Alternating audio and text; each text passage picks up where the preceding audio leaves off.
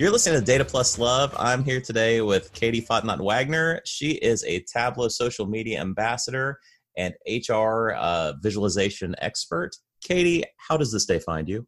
This day finds me, I'm pretty okay. I'm doing all right, Zach. How are you? I'm pretty good, despite having asked that question in the most awkward way possible. Well, it's it's a it's a strange question to ask people right now, right? You always kind of get the the canned answer, but yeah, I'd say I'm doing all right. Yeah, I mean, that's uh, one day at a time, you know. How are you doing right now? I'm pretty decent right now. Later today, I might not be loving it, but you know, yeah.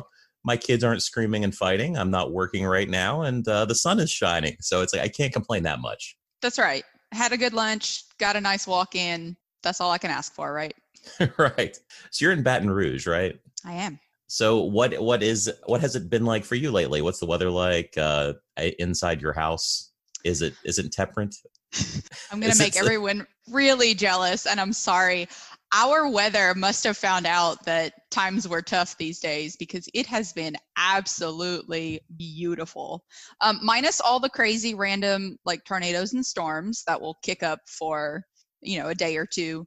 Uh, it's been super pleasant. It's not very hot. It's sunny almost every day. I really couldn't ask for better. I'm very appreciative of this time of year. If you ask me again in two to three months, I'll have a totally different response. You'll say, it's hot as hell and I don't want to go outside and I feel like I'm melting.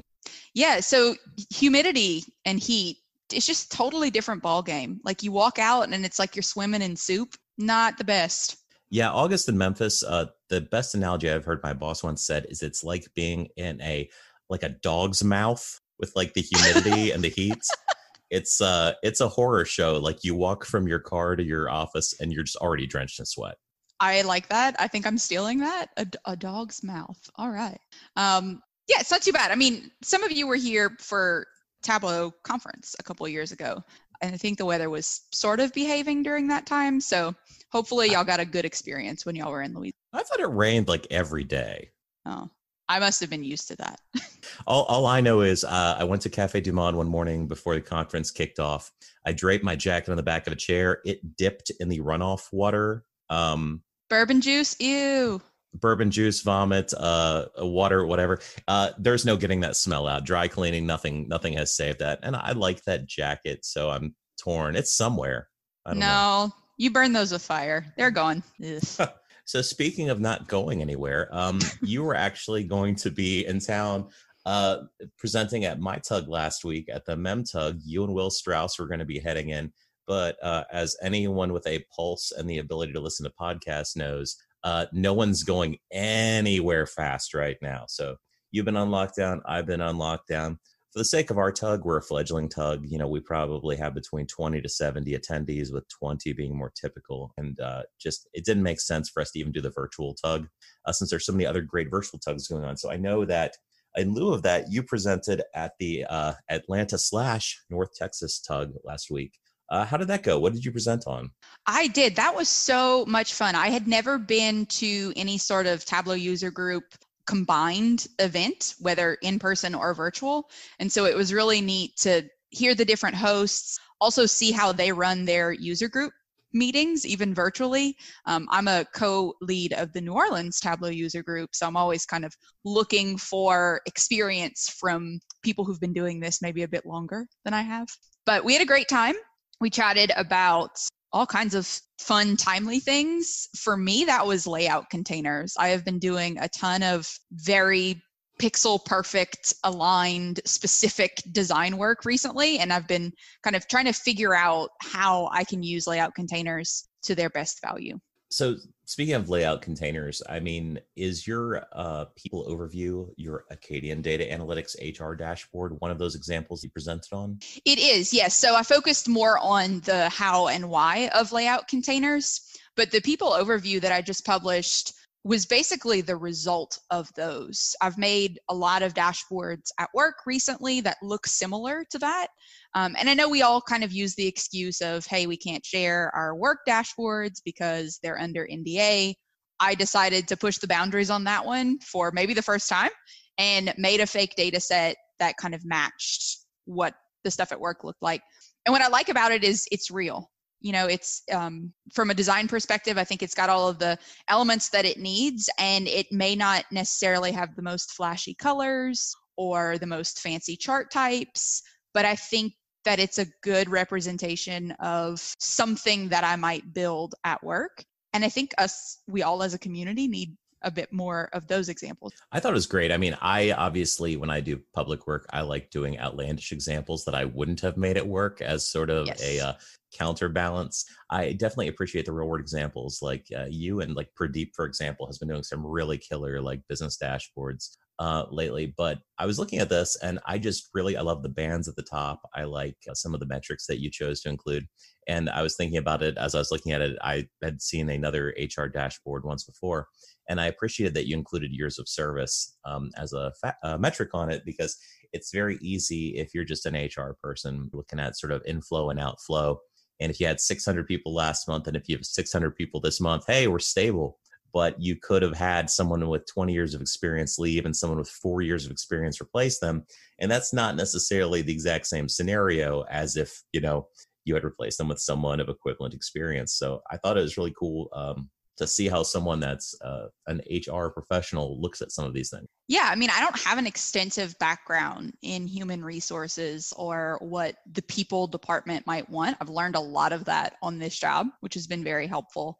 Um, but one of the things that I like about dashboards similar to the people overview is it really does give you kind of the pulse of who who are they? Who are the people that work at this company? One of the things that we look at, and this is all fake data, but I liked that the distribution skewed age to kind of that older range in the fake data that I created, because people retiring, especially in certain types of work where, um, you know, maybe they're skilled labor of some sort, or they have a specialization that we need to train other people to do. We've got to be aware of that. You know, you might have people leaving, but what about those folks that you can kind of predict will leave? Um, and our retirement population is certainly one of those. Yeah, I mean, I don't usually actually walk through dashboards um, on here, but I was looking at that with the age. Your largest cohort is your sixty-five plus, and that's your people that are getting ready to step out of the organization. So what this is broadcasting to people that are paying attention is be prepared. You're about to experience a loss of personnel, and not just any personnel, your highest ranking probably, or at least at the very least, your most seasoned personnel are getting ready to walk out the door in the near future. So you should be preparing for that, not only in terms of headcount, but what are you going to do to sort of retain that knowledge uh, before it leaves? Exactly. And I think phase two of this dashboard will have interactivity in it where you could click on that sixty-five plus population and find out, well, which accounts are they on and, you know, where are they, to understand more about that population specifically. I just haven't gone through and added in the interactive pieces of it yet, because I was focusing on the design and the layout first. What I appreciate about it is I think this is applicable to so many different areas of practice. And what I work in is I work in fundraising. So we're dealing with uh, donors and dollars and demographics and that sort of thing. And this is very applicable to everything I do. And I've, I've similar dashboards uh, on various levels, which are tracking, you know, year over year changes, like on the top with your bands, your overall trending headcounts, uh, ages and stuff like that. In my case, it'd be like years on file and that sort of thing. That's all really fascinating that, um, depending on what you're working on, you could lift this design straight out of here and use it for your business of uh, various kinds. That is maybe one of the main reasons that I favorite things on Tableau Public. So there was, I believe it was a Makeover Monday at some point for the D C Metro system. And a lot of the visualizations that came out of that had this kind of card style to them. And I look at that for inspiration all the time. I think one of the challenges that I face, and I'm sure a lot of people do, is this, can we put everything on the dashboard? And I, my brain says, hey, best practice, no, we can't do that. But in this particular case, you are looking at a bunch of different different demographics, and it is nice to be able to see them as a snapshot all on one page. So I think as a community, if we could come together and, and come up with more examples of, okay, but what about when you really do have to put everything on one on one page, or, you know, kind of understanding um, how we can make that experience better for our users and not feel so overwhelmed with a lot of a lot of information. Absolutely. I mean, and so much of it comes down to uh, who are your users, what's their level of comfort, what's their level of experience, and that sort of thing. I know one of my dilemmas is often I don't necessarily know who all of the end users are going to be. If I'm designing something for a specific user or team, it's a lot easier experience because I'm able to work along uh, hand in hand with them, walk them through what I'm thinking and sort of get feedback throughout the process. Um, but a lot of times you don't necessarily know who's going to be receiving your end product. And uh, at that stage, you almost have to, uh, I was talking with Eric about this last time. Uh, I built a dashboard where I built in a lot of hand holding, like definitions and landing pages and links and stuff like that yeah. to sort of help someone navigate it. Because if someone stumbles into your dashboard, like some third party tells them, hey, go check out the H R dashboard. It's out there somewhere. They stumble into this. They don't know what they're doing. Next thing you know, they've made some like cockamamie recommendation to the C-suite. And, uh, you know, the, someone's making an insane decision based on uh, misread or misinterpreted data. Um, I don't For know where your... I'm going with that. No, it makes me think though. So, I mean, we're we're really business focused right now, talking about, you know, in our organizations, what that might be like. I would give the caveat that luckily H R dashboards aren't usually opened up to a large population. So I get to know maybe a little bit um, more focused who my audience would be. But I'm curious for you, because I know you make a lot of really neat stuff on, on Tableau Public. When you think about who the audience is for that one, is it the same? I've been asked the same question. My answer is, Uh, the world? I don't know. Who is who is public? Like, who's going to look at this? How do you go about doing that when you build your public visualization? That's a great question. Some uh, there are different audiences, um, and some of them it's definitely a preaching to the choir situation. So, like my most recent viz, which was the uh, Mary and the names that defined our generation, which was based on the uh, U S age, uh, the U S birth name data set. I've done a couple passes at that. This was definitely a preaching to the choir visualization. It's a long form.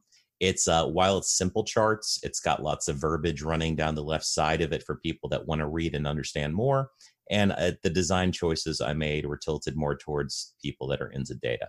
However, if you look at my happy birthday viz, which uses the same data set, that's a simple comparison of two names based on gender. You could say like choose male or female for the name, since like Jesse can be a male name or a female name. Mm-hmm. Actually, I guess technically anything can, but um, so you could stack up two names uh, and compare them. That was designed for um, the gen, gen pop, essentially. Like I ran that one against my wife as I was building it. I'm like, hey, check this out. What do you think of this? And when she sort of stole my laptop and played with it for forty-five minutes, I knew it was the kind of thing that people that don't like uh, data would get. Because my wife is like, doesn't like math, not that data's math necessarily, but she's not really into this. But when I knew she sort of took over and started playing with it, I'm like, okay, I'm onto something with this one. So uh, there's definitely different audiences. And some of them are just design pieces where I'm like, I want to make a piece of data art. And it's not really that important, uh, but people that are sort of versed in Tableau and other tools to understand the technical work that went into building it. Um, But yeah, it's it's definitely uh, making audience choices when you design stuff, or uh, sometimes it's just for me. Like my uh, Inception viz, where I decided to map out the character journeys for Inception, that was purely just for me. I was, um, my pastor knows this because I told him this, but I was sitting in church one morning and I'm like, uh, he's he's giving a sermon and I'm like, hold on. What does happen in Inception? And I start drawing it out on the back of my, my program. And uh, I had like the rough, rough layout uh, later that evening and stuff. But yeah, it's sometimes stuff just comes to you and you just feel like you need to do it. I spend a lot of my time thinking about things that should be visualizations. Um, and I'll admit to everyone here, I should spend more time making them visualizations. But for instance, when I got my standing desk last year, I wanted to prove to myself, I guess, that it was worth the investment. So I actually tracked the time during the day that I spent standing and sitting. And I did it for probably six weeks before I got bored. And so I've got that data sitting somewhere that could turn into a visualization. Um, I, I guess I kind of run into, when we think about the audience, right? If it's going out on Tableau Public, like who else cares about this? I, I spent six weeks tracking it, um, but who else is the audience? And I don't know, just family ancestry and stuff like that. That's cool to me. Um, I really like the idea of I'm building it for me. I'm building it so that I have the information. I think that would definitely help to motivate a lot of those visualizations out of just the the design and the sketch phase. Oh, yeah. I mean, it's a lot of stuff we make will never be seen outside of our own small community. I mean, one of my big desires is to sort of take visualization more mainstream to sort of break through that barrier. And the person I see doing that at a more successful rate than anyone is Bo McCready, mm-hmm. who um, Bo does a lot of pop culture. He does a lot of sports. He does a lot of movies and that sort of thing. And his charts are almost never exotic. It's almost always some version of small multiples. And it's not even um, that technical or difficult, or at least not the stuff that hits the biggest. It's almost always a topic that people will find interesting, and typically some element that ties them in to make them feel personally invested. Right. So any viz you can make where you can put your audience inside of it, that usually has much better um, marketability uh, with people than something that doesn't. Yeah. I mean, that makes a ton of sense. I still love when my family members find visualizations in the wild and they send them to me. Got a message from my dad and was like, hey, I think you'd like this. And it was like, yeah, they get it. So when when I'm no longer the only nerd in the group, that's that's always the fun part. No, that's definitely fun. And um, like Rodrigo on Twitter does stuff like find data viz in movies and, you know, tweet it back to me and stuff like that. So it's kind of fun to uh, to see as stuff expands out of that. It's also interesting how it's a symbiotic relationship, because you'll see how people's visualization visualizations were inspired by things they saw elsewhere. Um, and then they might even viz that topic based on the, like, I guess Star Trek The Next Generation has a really iconic look of its panels and stuff like that on their screens. And I've seen people viz in that style um, based on what they've seen in movies. So it's interesting as Tableau moves more towards um, giving web app type abilities to people. The more people make games and more technical and toggles and switches. And I saw earlier today, Chancellor Jagannath had a dark theme uh, viz where you could toggle it between light and dark, um, nice. Because some people like their apps to do that on their phones or computers. Um, so it's interesting as the, uh, more robust capabilities are entered into sort of the native environment, that we're able to do that, or how people can hack their way into making them happen through uh, technical wizardry. Right. I recently heard about a concept called biomimicry. No, go on. I don't know the full extent of it, so maybe I'm butchering this. And I think it has more to do with how I how designs are engineered. So from actual product perspective, um, but the idea being look at things in nature and that helps you to design better. So if you, I think the example they were using was the beak of this bird helped to lessen the sound impact whenever it flew and helped it find its prey easier. Um, and then they used that to model like a transportation system, like a, a train system, basically. Um, and the front or the nose of the train was based off of that beak. And really, it all kind of comes down to me, how can I use that? I, I almost want to pay more attention to the colors in nature when I'm walking around, you know, in the afternoons, and see if maybe that can spark some inspiration for a viz or something. I mean, for me, I draw inspiration from so many things outside of data viz. Like I said before, stuff like um, comic book paneling and uh, sci-fi retrofuturism is a huge influence on a lot of my public work. I mean, honestly, my uh, my work work uh, looks a lot like everyone else's. It's not super exaggerated. It's not super fanciful, because when you're working within your work environment, people are expecting a more locked down kind of thing. Right. Sometimes you can push the boundaries a little bit if you have a good reason to, but you don't want to sort of, you know, burn that cachet uh, just for a, a vanity piece, right? So my general philosophy at work, if I'm assigned a new dashboard that I'm supposed to work on, is I want to be able to make something that can answer about eighty percent of the questions someone could possibly think of, and hopefully spur them to ask new questions they didn't have before, because it's impossible to hit one hundred percent. Like, you're never sure. going to happen, because as soon as you start providing people with actionable information, they're going to have five more questions. Right. And you can't develop a dashboard that can exist in perpetuity and, and handle everything. It's just a, a scientific impossibility. But what you can do is provide something that hopefully gets people excited enough and curious enough that they can take the next step. Like, one of my um, crowning achievements at work was I had a colleague who wasn't really into data very much, was sort of shy about it. And I was able to make a dashboard for them that uh, was super actionable with filters and actions. So they were able to pivot this data like a hundred different directions, um, which you can't do with a lot of data sets. If you're dealing with a lot of data in particular, you wouldn't want to do this. Your performance would be horrendous. Right. But in this case, it was for one person. It was a smaller program, not a ton of data. So I was able to do this. And as a result, um, a couple of weeks later, they were telling me, hey, I had this great idea for a test for something that I could do. And I click this, I click that, and I click that. And that gave me the information I needed to go ahead and sort of submit my proposal. And that was one of the, you know, sort of my, my like proud papa moments. Cause like, sure. Very cool. Like this is something that you felt uncomfortable with before. And then you were able to sort of take the reins on your own without anyone else helping you, step through that, and then feel confident enough that you were able to submit something uh, for your job. So great. Yeah. I feel like that's kind of crowning self-service achievement.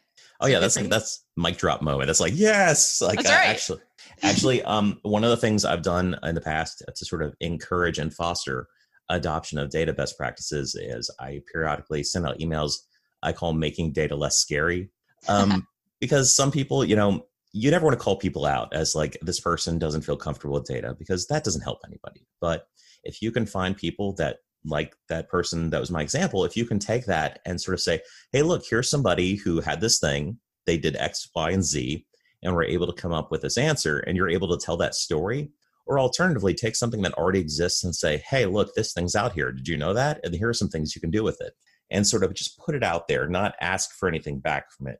Hopefully people can sort of latch on to that and say, oh, I didn't realize that. You're not putting anyone on the spot. No one had to come to a class or anything.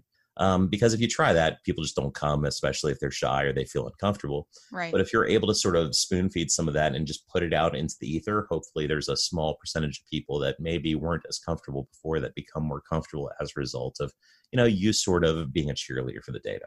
I feel like that's one of the, I'd say for me, it's, I feel like that's one of the best parts about being able to teach in a community. So prior life, uh, before the job that I'm in now, I was in consulting. And one of my absolute favorite parts of that role was that I was teaching Tableau, doing kind of in-person and virtual classes. And it's really nice to see someone kind of get it and understand in that format. But it's almost a little bit better to watch them turn around and then go teach someone else. And so I'm always looking for those teachable moments. If someone asks me a question, I'm not going to just give you the answer. I'm going to make sure that I document the whole thing. I'm assuming people know by now in the organization that if they ask me a question, they're getting the instructions on how to find it themselves, uh, and, and a, a willing hand to help out until they're comfortable with it, because that's my end goal, right? If we can get everybody else skilled up to get their answers, then I think we've done our jobs. And I don't know, there's a fun challenge in how do I teach this to someone? Same thing with the layout containers we were talking about earlier. How do I teach it to them in a way where they can start using it, learn more things, and then hopefully teach me some things from it too? I mean, I know for me, most of my proudest achievements at work have not been products I built, but like relationships I was able to foster and people that were able to grow, or decisions that people were able to make based on either my participation or my helping or something, or a step they took beyond something I created. Like, frankly, um, for me, the data viz is rarely the most satisfying part of making the data viz.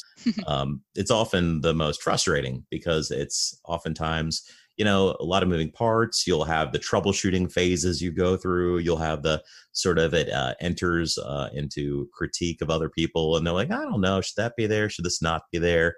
And sometimes that involves a lot of rework. That's not the fun part of any of it. The fun part is where someone is able to learn something as a result of that, even if that somebody was you. Like sometimes, you know, whether it's a Tableau technique or a business practice that you picked up that you didn't know before you created this. Like um, my my boss asked me to learn about a program that was sort of in flux at the time. And the best way I figured out how to do that was I created an extensive dashboard for myself to understand it. Um, like, what's going on with this program?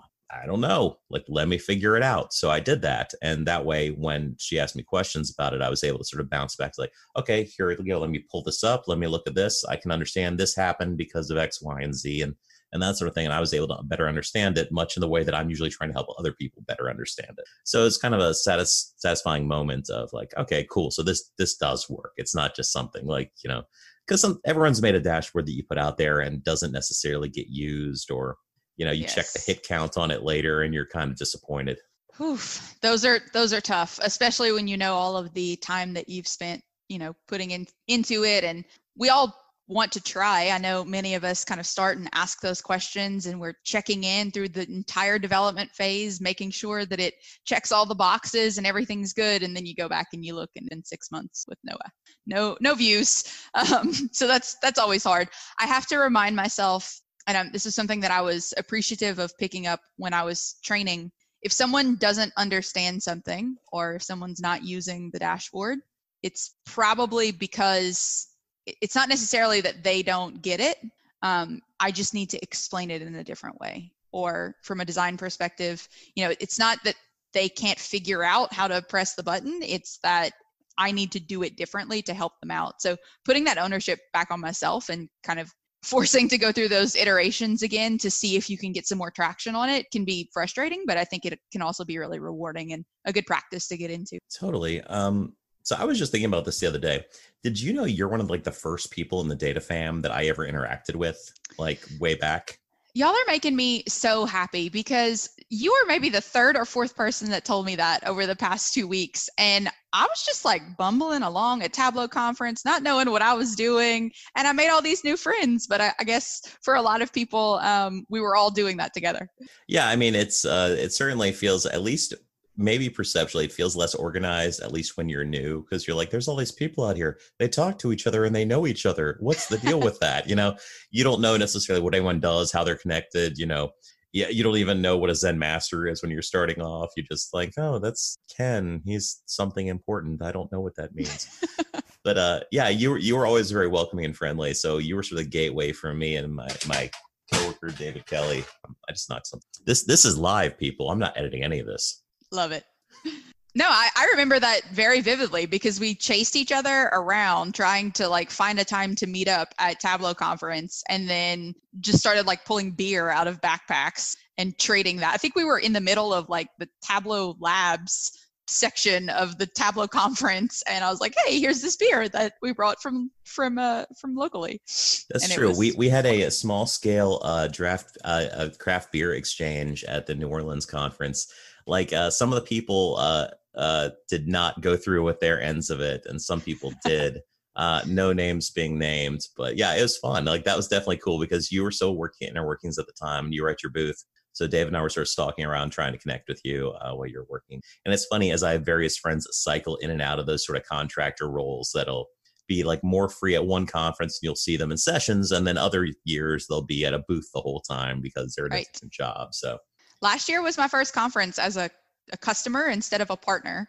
So I didn't have any booth duty to attend, um, but I also didn't have like a big team to show up with. And I think I think as as my exposure to the Tableau community and just kind of my involvement has changed over time, I think what I get out of Tableau Conference is different. But that was my fourth or fifth conference that I had been to, and it was real strange to not to not have booth duty, to go around and just kind of attend sessions and hang out with friends. Um, I think there's a lot of value to both of them. I definitely liked having the central location. It was nice to tell people, hey, at eleven a.m. I'll be in this one spot so we can chat. Um, but it's it's been really neat to see it kind of from both perspectives. I think about Mark Bradburn and how he talks about being a customer at conference versus working at Tableau and being at conference. And that must be really cool. Yeah, it was that, that same conference. Um, it was the first year I was actually meeting people. So like, I think I got to spend a couple sessions with Vince Baumel. Like that's the first time I ever met him in person. Uh, Vince, who is not enjoying warm weather right now in the frozen hell of the Twin Cities. Hi, Vince. Oh, we miss um, you, man. um, you know, just various people. I remember uh, the Flurlages found me at like World of Beer and waved me down across the room. And I was sort of amazed that they knew who I was, you know, stuff like that. It's just weird um, getting to know people that you had sort of these online relationships with.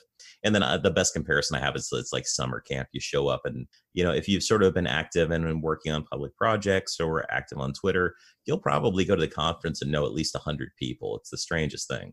Well, I'm about to give away my secret, so sorry if I use this on anybody in the future, but I don't say it's nice to meet you. I say it's nice to see you. Because then that way I don't have to remember if I've met you in person or on the internet or at all. And I, the truth of it is, it is, it's nice to see you, whether we're catching up and we're old friends or whether we haven't met before.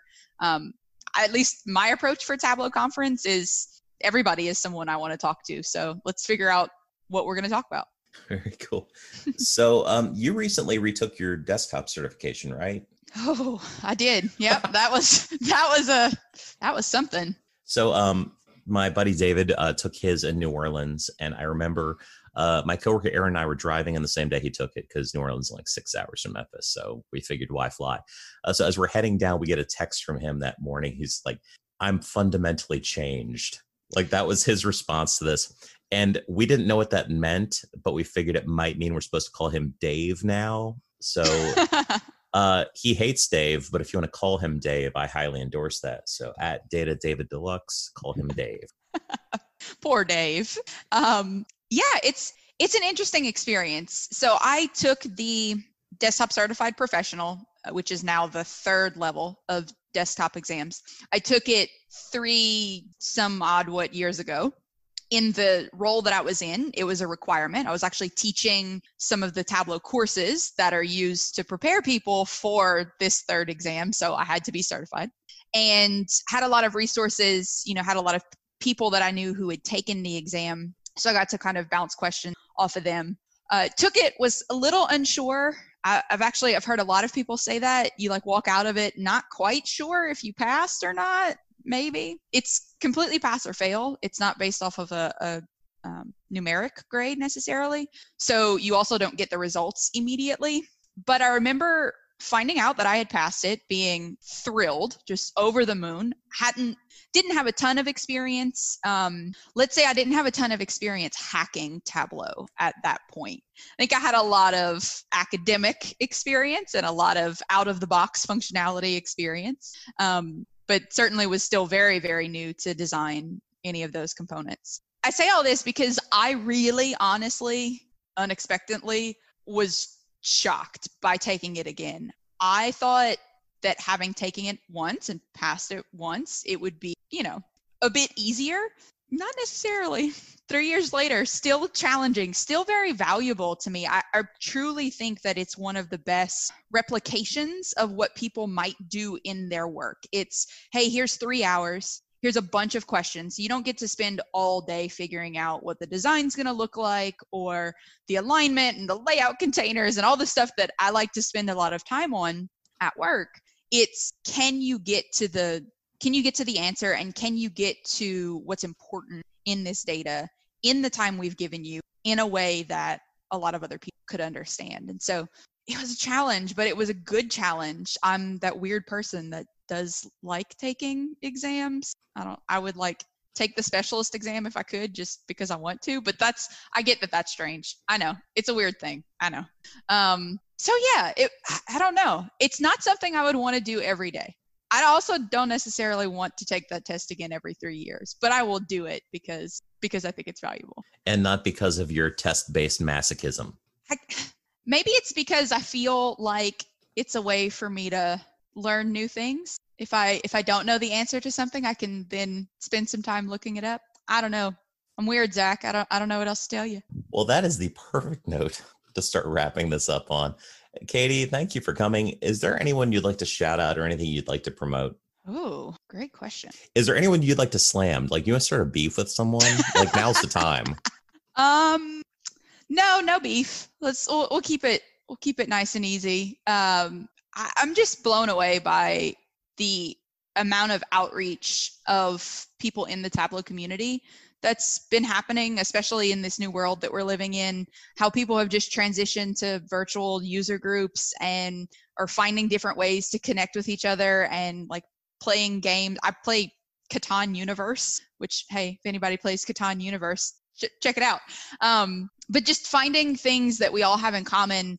I, sometimes it's weird to talk about like my internet friends, but it's been, it's been really helpful to, um, to reconnect with a lot of people in this new world. So thanks, y'all. Thanks, Data Fam, for for really keeping us together and keeping us sane. Well, that was a very nice uh, way to wrap it up. Thank you for coming, Katie. I hope we can do this again soon. Absolutely. Thanks, Zach.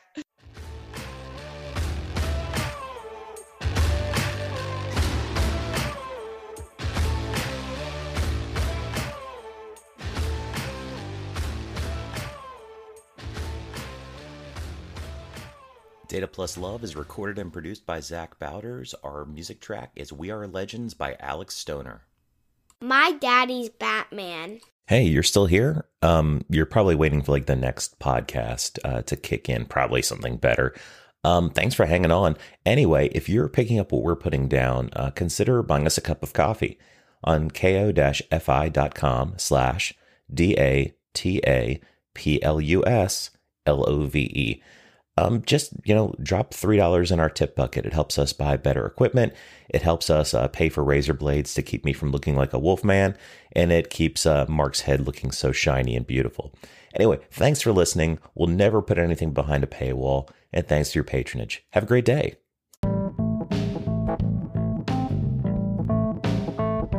Hey, thanks for sticking around to the end. I really appreciate you listening to the Data Plus Love podcast. If you'd like to see more about what we're up to at the show, go to anchor.fm slash data plus love. Just spell it out, not a literal plus sign. Here you'll be able to see our library of episodes as well as interact with them either through polls or comments or leave a voicemail message that I'll put on an episode. You can interact with me personally by joining me on Twitter. I'm at Zach Bowders, not hard to hunt down. And if you like what you're hearing, consider leaving a tip for us or signing up for a small monthly donation at our ko-fi.com slash data plus love. Buying a cup of coffee for the show is just three dollars, and you can get more if you choose, or sign up to give that three dollars or more monthly. Either way, I really appreciate it. Lastly, if you'd like to see more of my public data viz work, check me out on Tableau Public. So go to public dot tableau dot com and search for Zach Bowders. I'm the only one. You won't have trouble finding me. I promise. So thanks again for hanging on to the end of the show. I really appreciate all of your listens. And until next time, this has been Zach Bowders for the Data Plus Love Network.